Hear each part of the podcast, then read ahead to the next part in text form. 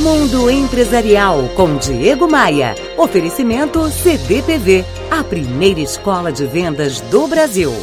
Opa, aqui é o Diego Maia. Renata é uma empresária e me mandou por e-mail toda a sua história.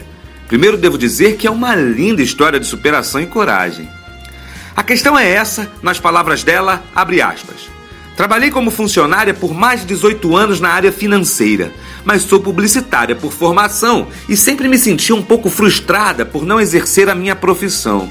Sempre fui considerada pelos meus empregadores como uma ótima funcionária, embora os elogios jamais tenham sido compatíveis com o meu salário.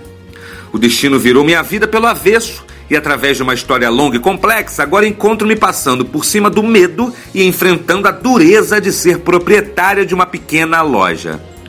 Nessa loja eu faço criações de identidades visuais para festas e eventos. A maioria quer pagar pouco e ter qualidade, mas aí fica inviável.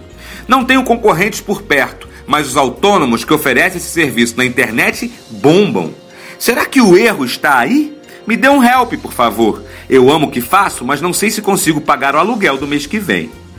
Renata, vamos lá. Primeiro, você precisa realmente de uma loja física para fazer o que todo mundo faz através de uma loja virtual?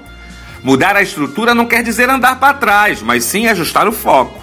Segundo, se os clientes não querem pagar o seu preço, das duas uma. Ou tá caro mesmo, ou eles não percebem o real valor do seu serviço. Ou seja, ou o preço está errado, ou você está atingindo os clientes errados. Onde estão os bons clientes? Como chegar até eles? Como se comunicar com eles?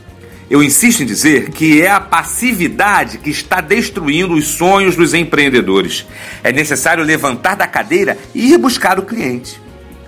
Renata, visite meu site, conheça meus cursos de vendas e negócios e busque conhecimento. Não desista.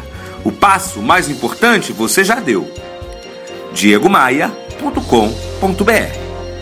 Bora voar?